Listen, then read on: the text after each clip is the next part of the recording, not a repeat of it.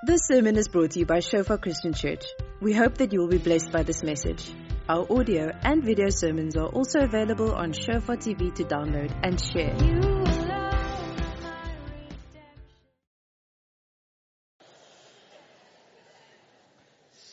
Um, I'm just warning you, I've got 12 sermons and um, I'll just preach nine tonight. Okay, this is Africa. Hallelujah. Okay, so they've locked the doors. It's raining outside. Um, you can study with your book under your pillow and your ink. No, no, no. no let's not start a doctrine. But um, it's lekker, lekker to be and What a privilege to share the Word of God. You know, the, the Word of God and the presence of God is the most valuable thing we have. The fact that God speaks to us. Uh, it's not what you do that makes you a son of God or a daughter of God. It's because we know Him, because He's chosen us. And so I'm, I'm going to talk a bit about uh, the Lordship of Jesus in our lives tonight. And uh, I believe the church, there's a massive split. I'm talking about the real church of Jesus Christ. There's a bit of a split in that some people follow Jesus just as Savior, but there's a group of people that are really worshippers. And it's a season where they're deciding to follow Him and to make Him Lord of their lives. How many of you were here this morning in, in church? Just raise your hand quickly because I'm, I'm going to just start with repeating the scripture that we started with this morning. And it's found in Isaiah chapter 6. Let's pray. Lord, we thank you for your presence. We value your presence. We thank you that you speak to us. Thank you, Lord, that there's a massive, massive rain, spiritual rain coming. And tonight we're preparing ourselves for that rain. Tonight we want to see you. We don't want to see your breakthrough. We don't want to look at your hands. We want to look at your face. We want to behold you. We want to know you. And we want to thank you that you've sent your Holy Spirit to bring revelation and inspiration and courage. You're the Spirit, Holy Spirit of wisdom and might and counsel and knowledge and the fear of the Lord.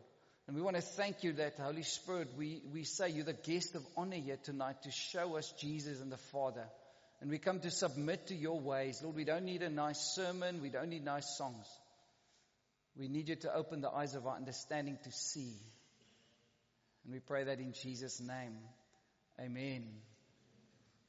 Cool. In Isaiah chapter 6, and um, I want to encourage you to also come in the morning services because there we get a bit more into this, the scriptures. But I shared this morning on this scripture, and um, you can read the whole encounter with, that Isaiah had with, with the Lord. And there are very few people in the Old Testament and in the New that really saw God. And we probably all read it that how he falls on his face and he looks to God. He goes into the temple. His eyes open up and he sees the, the heavenlies. He sees God. And uh, the train of his robe fills the temple. And I'm, uh, we're reading here in, in, verse 1, in the year that King Uzziah died, or Uzziah died, I saw the Lord sitting on a throne, high and lifted up, and the train of his robe filled the temple. Above it stood the seraphim, each one had six wings, with two he covered his face, with two he covered his feet, and with two he flew. And one cried to another and said, Holy, holy, holy is the Lord of hosts. The whole earth is full of his glory. We see these angels, these creatures worshiping God. And they're not singing love, love, love. They're not sing, singing grace, grace, grace. They're singing about His primary character that is revealed in the heavenlies. It's His holiness. The fact that in heaven we're going to see things that we've never seen on earth. We're going to see colors that we've never seen on earth. We're going to see things about God that we're going to just like, wow, for the first 10 million years. Yeah? Just staring at God. Uh, um, Stephen, that's coming here in two weeks' time, his wife who died, she was in a coma for I think 24 hours or 48 hours, and they had to eventually sort of strap her arms to the hospital bed because for those hours, as she saw this open vision of heaven, she she went like this and she just like wow all the time wow you know she wanted to cover her face but then she would pluck out all the stuff that was in into her body. So they had to strap her arms against the hospital bed because she just said she saw colors that she's never seen before. And here we see Uzziah the king that died. And you can almost miss the whole story because I believe the church is there again. We, we're there where God wants to reveal himself but, but you, there's sort of almost a transition between this one king and then the revelation of Uzziah. And I spoke about it this morning. I'm not going to speak about it in length again, but Uzziah was a very good king. And he was the king of, a, of the southern tribe of the, the tribe of Judah. Every tribe was known by certain things. And Judah was the tribe that worshipped and praised. They were the ones that walked in front. They were the ones that just like eh, proclaimed God, who God was. And that's why we sing, and in Revelations, we sing a lot about the lion of the tribe of Judah. Because they were the praise singers. They were the one that was just like going for God. You know, and here's this king that ruled for 52 years. And he was a good king. He invented a lot of stuff. He was a really a great man un, until at the end of his life. Now Jonah, Amos, all these big prophets that we read in the Old Testament, they all lived during his reign. And yet at the end of his life, this king decided, well, I'm, I'm so good and I'm so nice that I'm going to actually do the sacrifices myself. And so what he did as the king, because he wasn't allowed to do that, there was another tribe, the Levites. They weren't supposed to work and they were not allowed to work, but they were the priests. That's why the priestly order in scripture always came out of the Levitical tribe, the Levites. And so, so here this king comes and he says, I'm going to do the sacrifice because I'm so good. And pride kept God into his heart. And he went to the temple. He wanted to go and sacrifice. And then there was a, a priest. Um, his name was Azariah. And he took 80 other priests and just said, please king, don't do this. Don't go because it's not your job description. Don't just assume stuff and don't become familiar with God. Don't just assume you as the king because you're so good and you've done so many nice things that you can go and burn profane fire, and do sacrifices before God.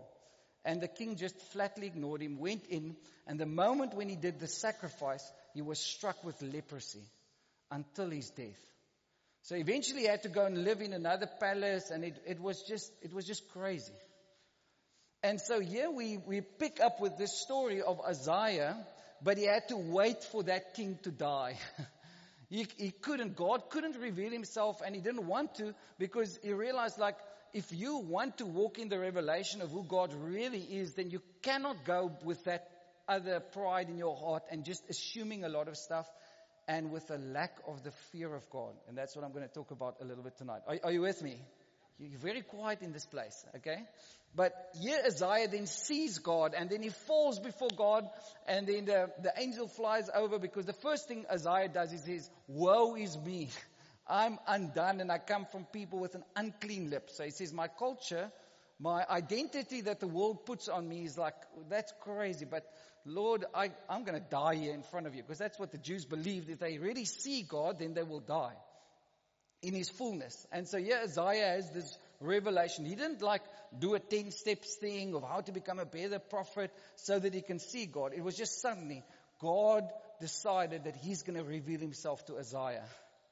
And then he calls Isaiah in the first eight verses and Isaiah was probably the prophet that saw the, he saw so many things, but he calls him back to a group of people that are stiff-necked, hard-necked, stubborn, and they never actually listened to the words of Isaiah. They, although he prophesied, he prophesied Jesus coming, he prophesied King Cyrus. There were, there were so many prophecies hundreds of years later that even Jesus quoted because Isaiah could only prophesy from the place where he first saw God and where God had to cleanse him from his culture, from his background, from a lot of stuff. And so that's normally where God comes to cleanse us. If we want to be worshippers, if we want to be singing, I bless you, the lion of the tribe of Judah, to restore that worship and praise in our lives, that's where it starts, right here. Yeah and yeah. What do we see? How do we see God? Now I'm going to jump to the New Testament. Are you, why are you so quiet tonight? Are you listening? Huh? James, are you agreeing? Okay, is my doctrine still alright? Okay, cool. Okay, James is the worship leader yeah. So, now let's go, let's go to Luke chapter 5 because here we see almost the same thing, but it's happening in the New Testament. And most people don't know that the disciples were chosen twice. So in the first time when Jesus called the disciples, Nathaniel and Peter and Philip and a lot of these guys, he would walk up to them as individuals and he says, hey, would you come and follow me? Would you come and follow me? But the actual calling happened a little bit later when they were fishing. And we find this story in Luke chapter 5. And when he had stopped speaking, verse 4, when he had stopped speaking, he said to Simon, launch out into the deep and let down your nets for a catch. But Simon answered and said to him, Master, we have toiled all night and caught nothing. Nevertheless, say nevertheless. Thank you for your enthusiasm. Nevertheless, at your word, say at your word. Nevertheless, at your word. Thank you. There's some people here and some people at the back there. I don't know about these people here. Can, can we hear you? Okay. Turn to your neighbor and say, nevertheless, at his word. so yeah, you know, Simon comes and these disciples comes and they say, well, Jesus, do you know what? You're the carpenter. You're the carpenter. Stick to furniture, you know. We're the fishermen. We've been catching, trying to catch all night, and this time of the day there is no fishy fishy, no salmon. 11 a.m. breakfast time is over. It's lunchtime now. Okay, so so don't serve breakfast. Don't ask for the breakfast menu when it's lunch, Jesus. This is like, no, no, no. We don't catch fish this time of the day. And Jesus says, uh-uh. I want to teach you something, Simon. But Simon answered and said to Master, we have toiled all night and caught nothing. Nevertheless, at your word, lay down the net. And when they had done this, they caught a great number of fish and their net was breaking.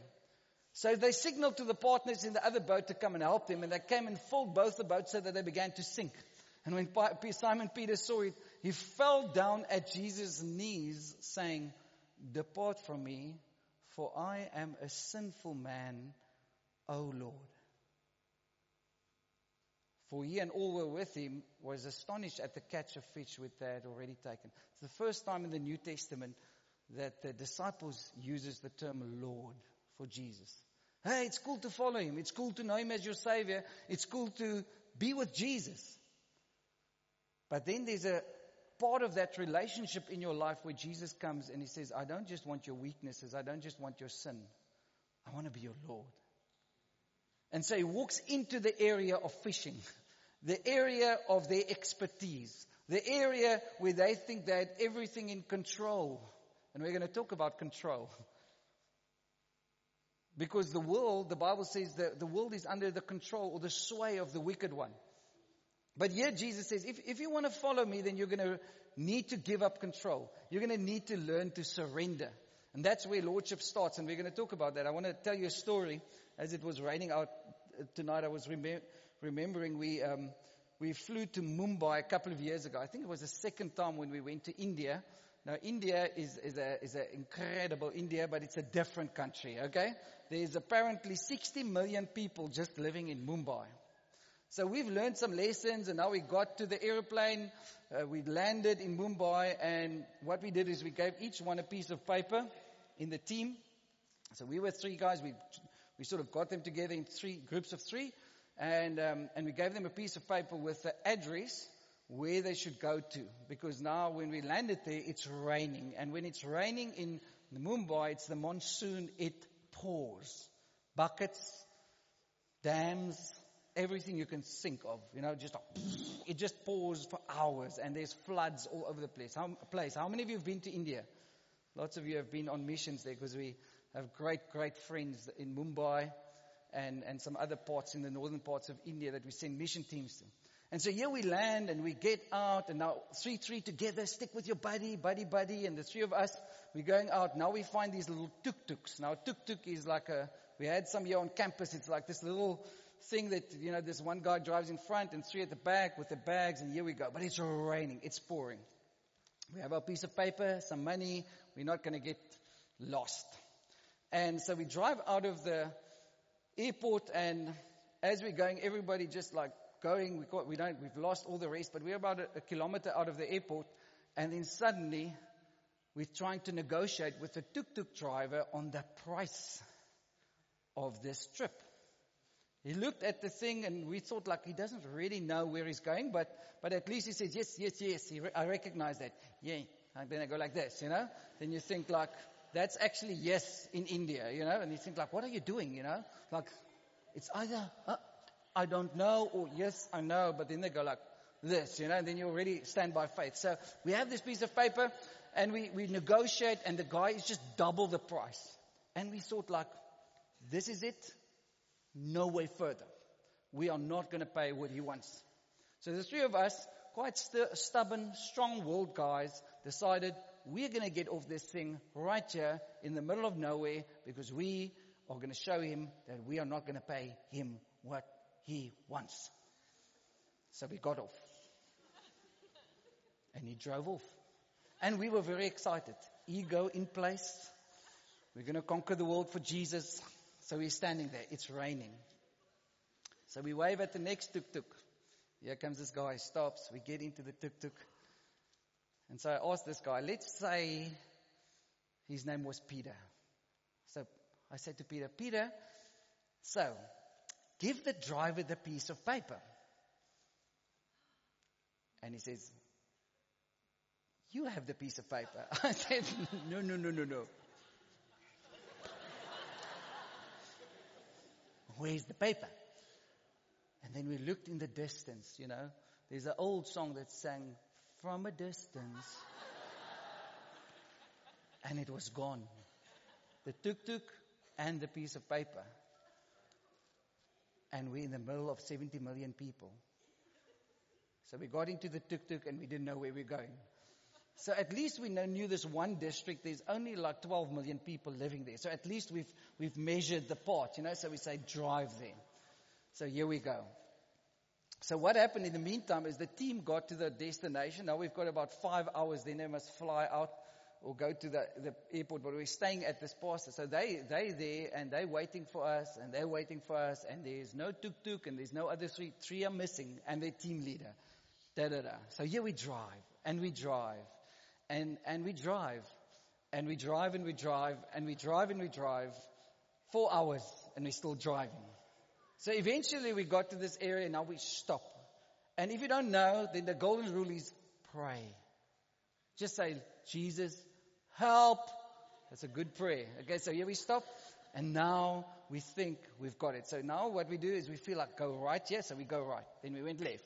And then we go right again. And, and we stop at every second street. We stop, we pray, and so we go, and we go, and we go. So we drive about a half an hour. Eventually, we stop at a place again. And I look to this little cafe here and I think like, oh, we've been here two hours ago. so we drive all around the place. so, so all of our direction didn't work that well. So now we're sitting there and it's raining. Everything is wet. We are like crazy. We think we're going to miss all our airplanes, all that stuff. And then we just decided right there to surrender. Say, God, we're going to surrender. We're going to worship you. So we just do that. And for, for about five minutes, we just worshiped the Lord. I'll, never forget it in my life. What happened in the meantime is the, the team started to pray for us and started to worship. So they were standing on the third floor in the little apartment and they started to worship. And there's this one guy, while he's worshiping, he hears a voice. He says, go outside onto the balcony and call the team to come. call them in the spirit. So we're worshiping here on this little corner in front of this little cafe and say, Lord, speak to us. Lord, show us. Show us where. And the next moment, we hear a call. Shout! Come forth! And I say, Lord, into your hands I commit myself. You know, I'm like, somebody is calling us. so what happened is we were stopping at, on the corner and they were on the third floor. This guy comes out in the rain and he calls forth prophetically the team. and we say, yes, here we are! yeah. And that's how we got united. But in any case, so, the story I want to tell is, is, is simply because we always have these schemes. We have, we have the stuff, you know. And then God wants us to surrender. But you know how difficult it is to surrender? When you are in control. Sometimes when other things are in control of our lives. And so yeah, at this call that Jesus calls his disciples, he says, I need to teach you this one thing. Even in the area where you think you've got it all together, that's where I want to show to you that I want to be your Lord. The word for Lord is the word Kyrios, which means master, owner, the possessor, the one who has complete control. You see, when Jesus is just your savior, it means you're going to go to heaven, but you reap all the benefits. You are there for the promises of God. You are there for the breakthroughs. You need God like a slot machine just when you are in trouble. But when He's Lord, God reaps all the benefits. Then you realize that suddenly it changes. Yes, He's your Father, and yes, He loves you, and yes, He cares for you, and, and yes, He's going to provide for you, but there's a place where you have a relationship with God where you begin to realize like, Lord, I'm actually here to serve you. You are not here to serve me. And you can see that in your prayers. We can, we can say, oh Lord, help me. I myself and me, I love myself so much, but Lord, me, me, me, I, me, me, me, me, me, me, me, Lord. And then when it's like, oh, when we need that breakthrough, then bah. And you know what? Every time He will come. Every time He will meet your need. But then sometimes we need to ask the question, will you ever be fulfilled in a relationship like that with God? Is that really all that, that it's about? And so the church is moving, and I, I don't know about you, but if you don't know it, but almost 60%, more than 60% of the church today is suffering for the cause of Christ. 60% of the church worldwide, even more, is being persecuted while you and I are sitting here. In the two hours that you've come to church, around about 40 people would have died physically for the sake of Jesus. Sure.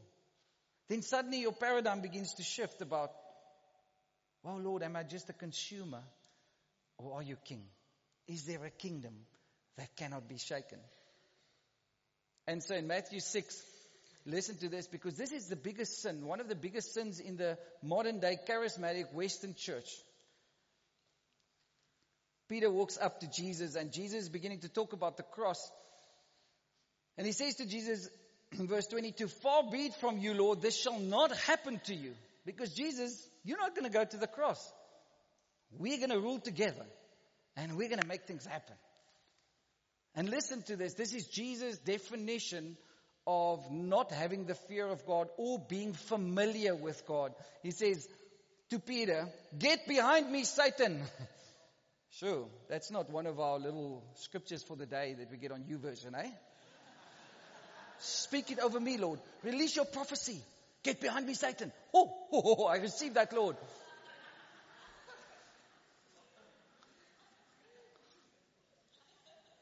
You are an offense to me.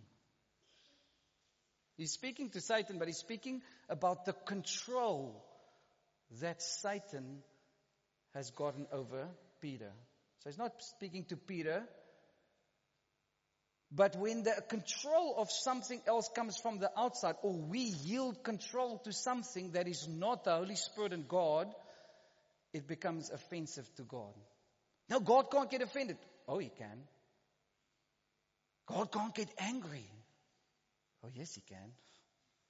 Read the scripture. God never hates people. But there's some stuff that God doesn't like. And He doesn't like it when you and I yield control to something else that will destroy us. And listen to this, He says, for, the offense comes, for you are not mindful of the things of God, but the things of men. If the opinion of man weighs higher than the opinion of God in your life, you have yielded control already to something else. And so Peter was yielding control to uh, higher voices in his head. Sometimes fears, sometimes false success, sometimes stuff that has been ministering to him. We don't know. We just realize at a stage, Jesus said to Peter, Peter, I'm, I'm praying for you because Satan came to ask for you and he wanted to sift you like wheat. But don't worry, you're going to make it because I've prayed for you. So Peter was the loudmouth, he was the extrovert, he was going for it, and he got into trouble a lot of times. But you know, I love it. I love Jesus' relationship with Peter. Because at the end, when, when the ladies came and saw, saw Jesus resurrected and at the tomb, then he says, uh, go and tell the disciples and Peter. that I've risen. Because Jesus just loves that boldness. He's not looking for perfection. Amen. He's not looking for people that's got it together. But when we're familiar with God, it means that you and I, we're beginning to listen to other forces and fear and stuff or other expectations of God that is, that we can't place on Him. But it's when we take into a position or relationship with God that is not scriptural. I said it this morning. Imagine the Queen of England would walk into that door right now. The old Tanny, she's always like prim and proper. And then she walks like this. And there's always a rhyme in her head. Have you noticed? She goes like this. She walks and she stops dignified, wave. Then she, watch this, then she touches her pearls and then she smiles. She practices at home, do you know? Wave, pull, smile. There's a song that goes, wave, pull, smile. That's just a joke. That's just a joke. But but she's always prim and proper. She's not going to come in here and say, hey dudes, I'm your granny. I want to be cool, you know? Ooh, what bam boogie. Oh, oh, oh. Ah, I'm the coolest queen of Yeah? But, now you know what I've been doing the last couple of months. But in any case, uh, um, That's uh, But suddenly, if the queen walks into those doors, then do you know what's going to happen? All of us are going to say like, whoa. Shh.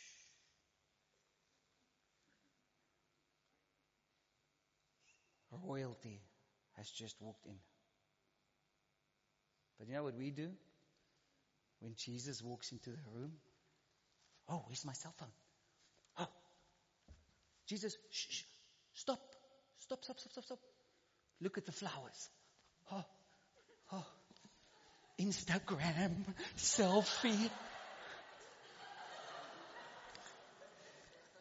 I got him. yeah. It's crazy. Like we want to pause Jesus so that we can go on with our lives. And He's the King of Kings and the Lord of Lords. You see, what begins to happen is we lose the fear of God. In Proverbs 9 verse 10, the fear of the Lord is the beginning of wisdom and the knowledge of the Holy One is understanding.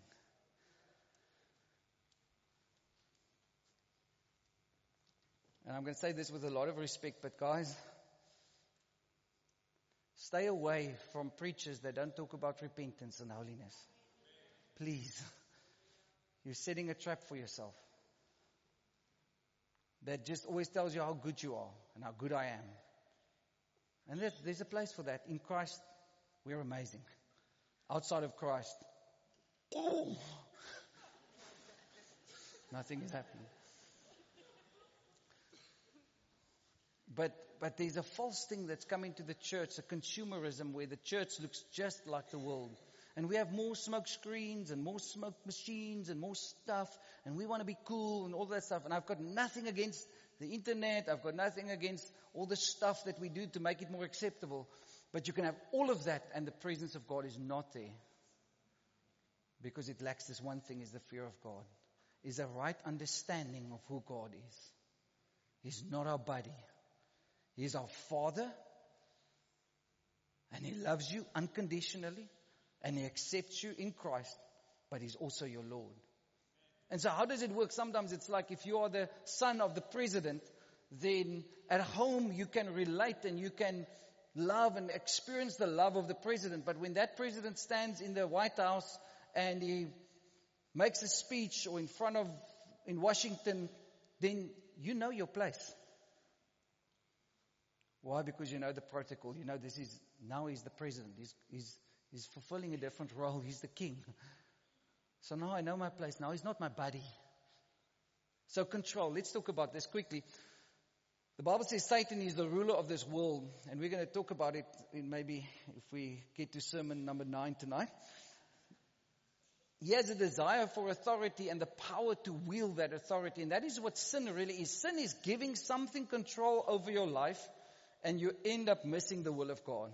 You're saying to a habit, you're saying to something that pornography, you're saying to that thing, that eating habit, you're saying to the internet or your Instagram, you're actually saying to him, do you know what? I can't live without you. So, do you know what's going to happen? I need you every three minutes. I need you. And do you know the stats say now that people every 15 minutes at least, they get withdrawal systems if they don't look on this thing. So keep it out of your bedroom. Keep it out of the place where you're supposed to connect with God. Just try it. I dare you. I dare you for one week, just spend 10 minutes on this thing and see what withdrawal systems you're going to get. But see how free you're going to become. Because we give somebody else access to our lives. Have you seen these people now? The whole group of people sitting there at the restaurant, the whole family, and everybody's like, and 35 minutes later, you think like, whoa, are they, are they WhatsApping each other? You know, are they talking of, what are, what are they talking to each other about, you know? But we've become so bored with real relationship because we're trapped. We've given up control. Now, a bit further than sin is idolatry, and that is that the thing that, that God wanted to deal with in the life of Isaiah and the life of Peter and the disciples is where there's the worship or the love of something or someone other than God as if it was God. You can be in Koshuis and you can worship the Eiffel more than what you worship God. Very indirectly, but you're more proud of the place where you come from, the thing that you drive, the, the stuff. It's actually worship.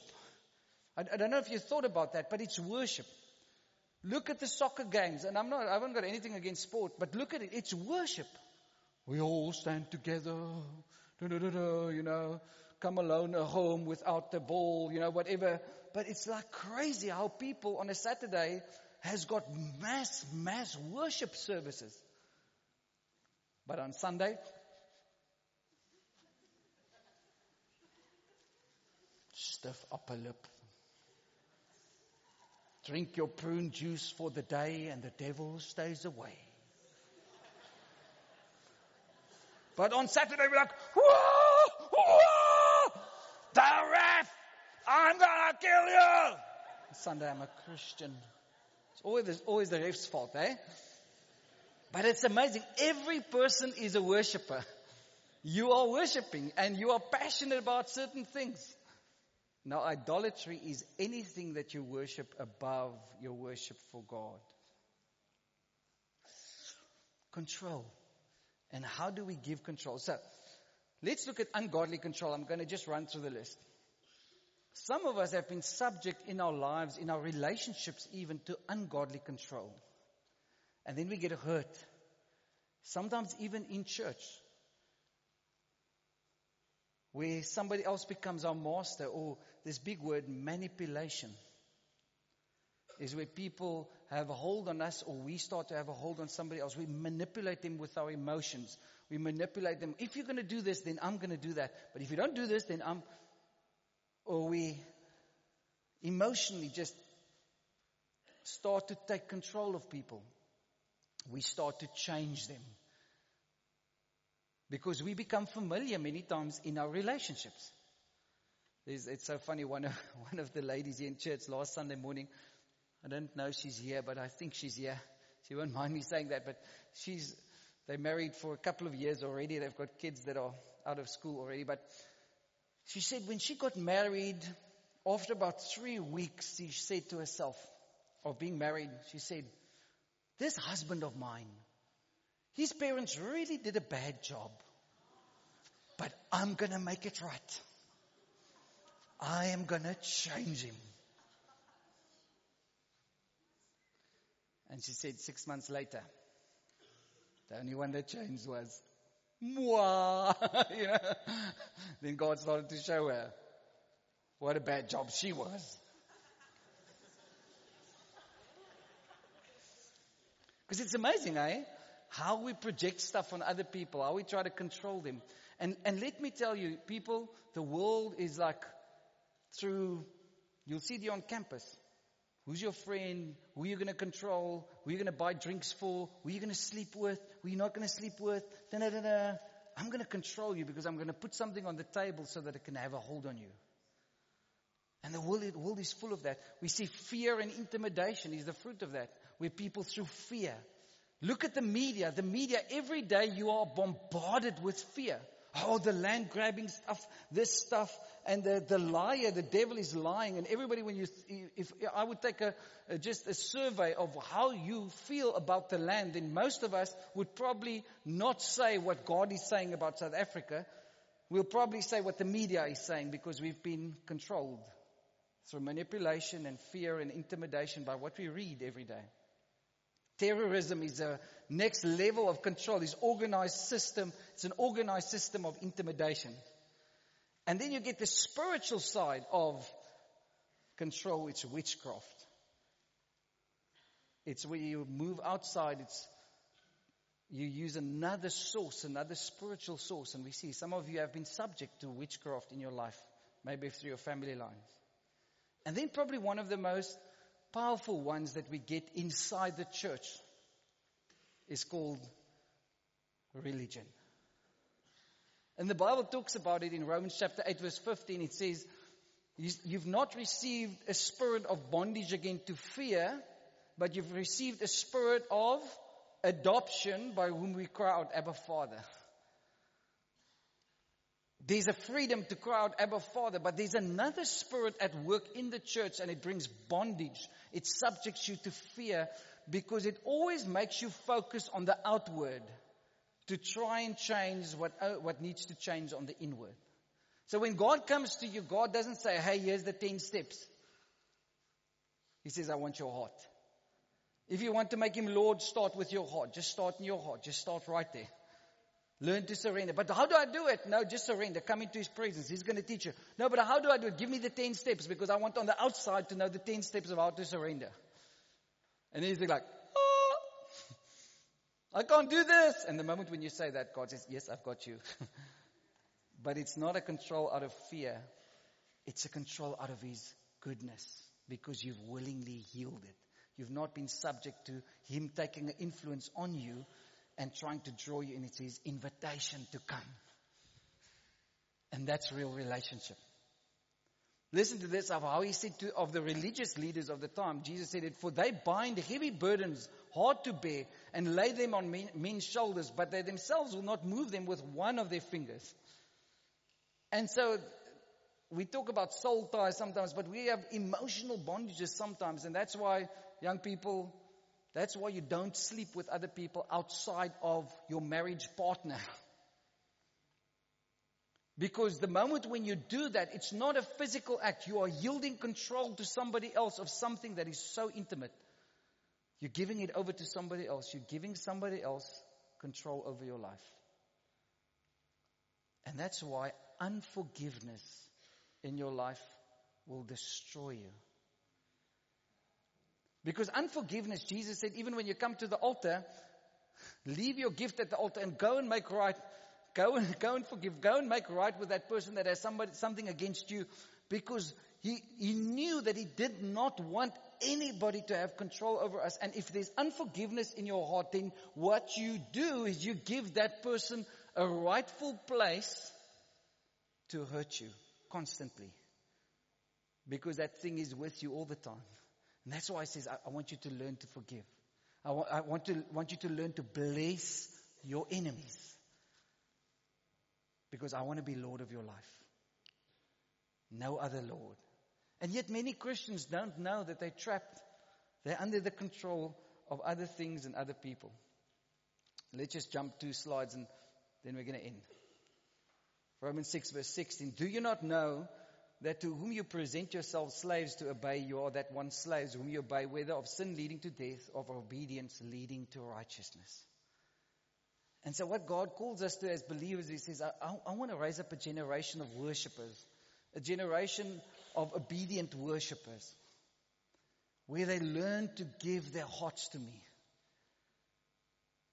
And I, I want to, I to show them who I am but it's gonna, it's gonna, it's gonna take something, it's gonna take a trust from you and I to, to come into that place, come into the courts of God, come into the Holy of Holies, say, Lord, you are really Lord. I'm not going to take control into my own hands because some of us, we work so hard at just trying to be together, trying to, to portray this image, this image to the world out there, this image to our friends, and then we're not real because we're so afraid. What, what if they see that I am really not that good? Let me tell you, God, God sees everything. God sees when you wake up and the hair stands like this. And then that way. You can put up all the makeup. He's seen. He's seen when you like snored. You cannot hide anything from God. And yet, as man, we try to hide from God. So let's come back to the first scripture.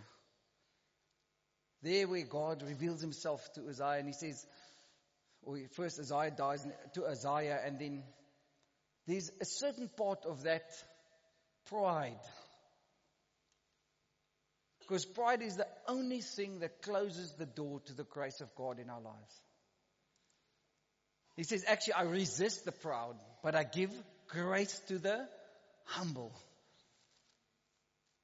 And I am so excited about what God is doing here, what God is doing in your life, what God is doing in my life, because there's, we, we're moving toward a tipping point of surrender, but, but we need to rid ourselves from all control, from all fear. Because in His presence and in His perfect love, it casts out every fear. It actually says it violently removes fear out of your life. But when we have the rightful standing with God, when we know that I'm righteous because I've got obedience leading to righteousness in my life, I, I, I know Him as Lord. Yes, as Father, but also as Lord because I've come to the place of surrender. Now, in the sabbatical, after the first four weeks, I got withdrawal systems. Systems and symptoms. I'm just checking up on you.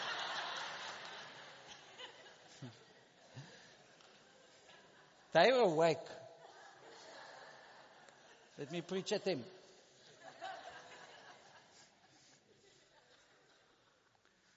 But it's, it's amazing uh, as to how much of our identity we derive from what we do. Because you know, if I'm not a worship leader and I'm not standing up there, then I don't feel significant. But with God, it's got nothing to do about what you do. It's about who you know. It's about Him. And that's what Jesus wanted to teach these disciples because they were going through some rough times. They ran away many times. You must read at the end of John where they went back to fishing again and then Jesus stands to braai a barbecue and he's standing on the beach and he's just waiting for them. He's just chilling. And here they come. They've gone back to fishing. They've forsaken everything that he taught them for three years. And that's the moment when Peter walks up onto the shore and he says to Peter, Peter, do you love me, Peter? And I can just see Peter's head just shaking and says, I've missed it completely, Lord. I don't love you like unconditionally, like you're asking me. I'm loving you like a friend. I, I don't have the capacity to love you like you love me. And then Jesus says, feed my sheep. They've just gone back to fishing. They've, they've walked away from everything. If I was Jesus, I would have said, Peter,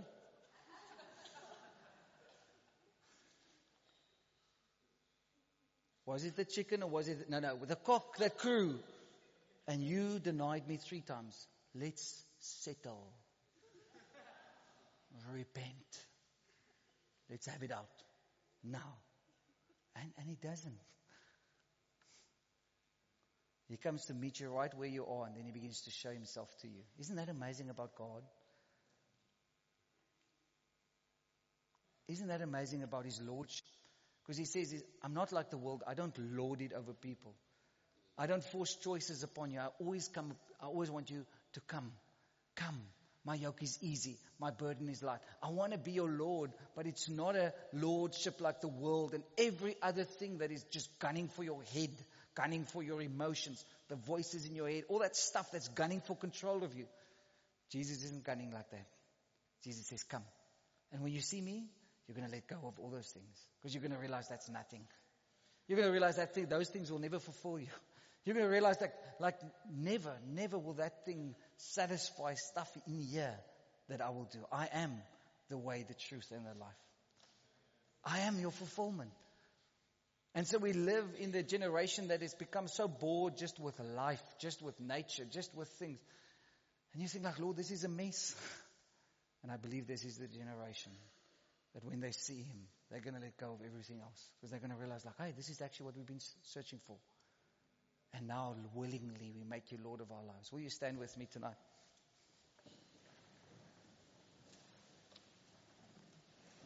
So God gives you and I the freedom to choose, the freedom to surrender.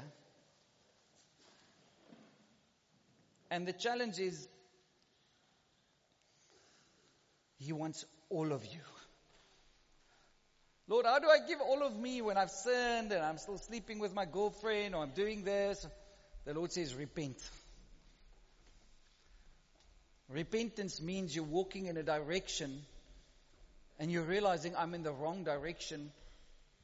But it's more than just realizing you're going in the wrong direction. You're actually seeing the goodness of God. You're coming to a revelation that, sure, in my father's house, it works differently. In my father's house, there's freedom. In my father's house, there's a ring and a robe and there's shoes. In my father's house, it, it works differently. The, the, the laws of that house is completely different. It's not Lord over me. It's like, and there's some of you that, that tonight you need to forgive your parents. You need to maybe, maybe forgive that father that abused you. Or, and I'm not saying it just like, hey, just move on with life. Because for, for some of us, it's deep, deep issues. But there's some of us running away from life in Christ because we're motivated by fear. Some of you have made deep inner vows that I will never be controlled again. It's called rebellion. And you've got this strong will, but you're running. And you're running and you're tired. And the Lord says, I want you to come to your senses. I want you to come home. I want you to come to surrender. And everything inside of you says like, no, no, no, no. Next week, Lord. I'm not one of those people that go to the front. God isn't looking for you to come to the front. He's looking for all of you. And all the excuses you're making and all of that stuff. And tomorrow he'll knock on your door again. He says, I'm not going to lord it over you. I love you. I'm motivated by love. But that doesn't change anything of my holiness. You have to come to where I am. You already sent Jesus to come to where you are, to bring you out of your fishing mentality, out of the culture, like with Isaiah. He says, Who can I send? And then he sends Isaiah, but he cleanses Isaiah's eyes and his mouth. And so Maybe we're afraid sometimes of intimacy and surrender, but God says, I'm going to help you. But will you trust me? Stop living your relationship with God through other people or even through the church. Stop faking. Be real. And say, God, I want, I want to come. I want to know you. I want you to be Lord of my life. Thank you for listening. Remember that our sermon audio and videos are also available on Shofar TV. Go to www.shofaronline.tv to download and share.